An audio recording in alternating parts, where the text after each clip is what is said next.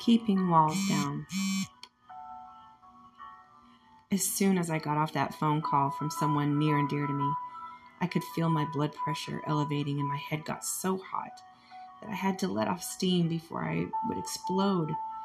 I don't know that I had ever felt this way towards someone so close before, but all I wanted to do was to shut that person out of my life, my social media, my immediate family, and everything.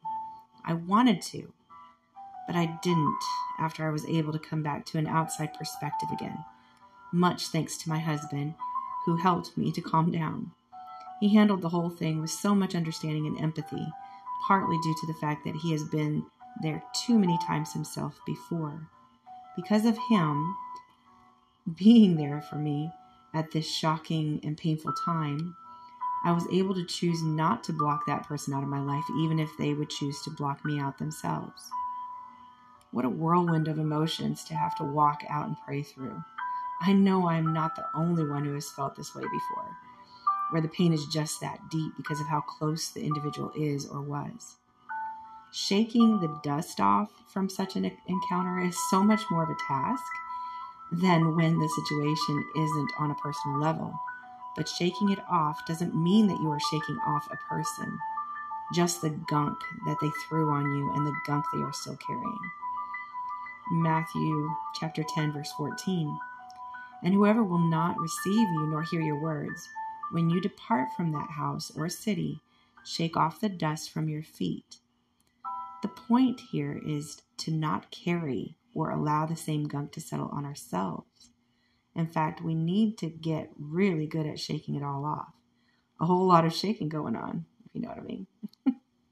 so, what if you're the kind of person who just wants to help everyone and be there for people, but every time you are there and every time you do help, you get burned, misunderstood, or mistreated.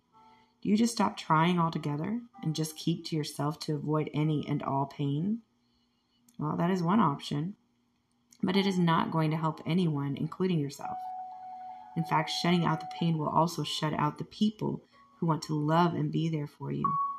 You will find yourself very lonely and unfulfilled because you have built walls up around you to protect and defend yourself from hurt.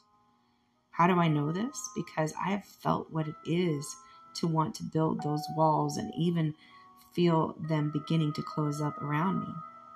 Then I've also wept bitterly, having felt myself close off in isolation, while knowing that the fear of being hurt will only bind me up instead. Finally, the end result won't be a win for me, but a win for the enemy and whoever is he is using. Keeping walls down in the very midst of pain is quite a task because we can feel so validated to be able to build them. Here in our comforts of Western society, we deal with pain generally on offenses that don't always have a real foundation typically. But right now, there are nations at war and at odds that have real threats and real life situations that are truly valid and worth building walls, especially physically, and no one would deny this. However, even in the midst of the horrific pain that they are experiencing, they are in a place where many of these precious people are even walking out forgiveness towards a nation that is attacking them. They are choosing to be free in their spirits and their hearts, even if not yet free from these threats physically. What kind of person can keep spiritual and emotional walls down in such circumstances? people who understand that we are first free from the inside out. When people are still bound inside, even when the threat is gone, they are still not free. Does this mean we just keep all our defenses down when we are being attacked? No. We have our weapons in the Word and in the worship and prayer.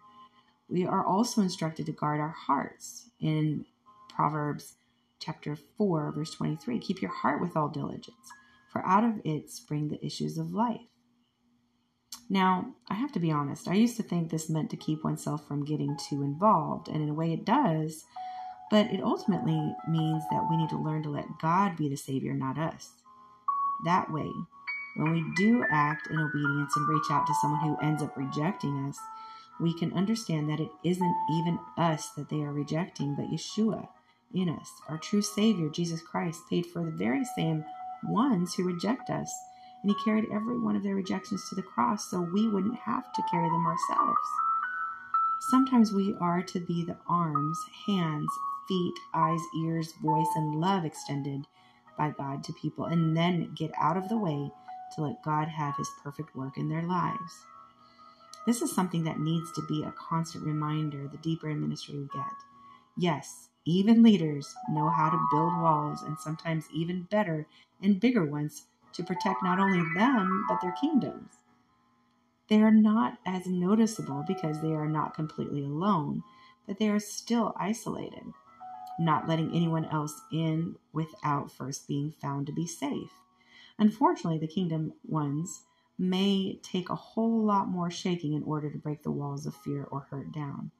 We have too much to do to keep ourselves inside our own walls of safety, both personally and on the kingdom level.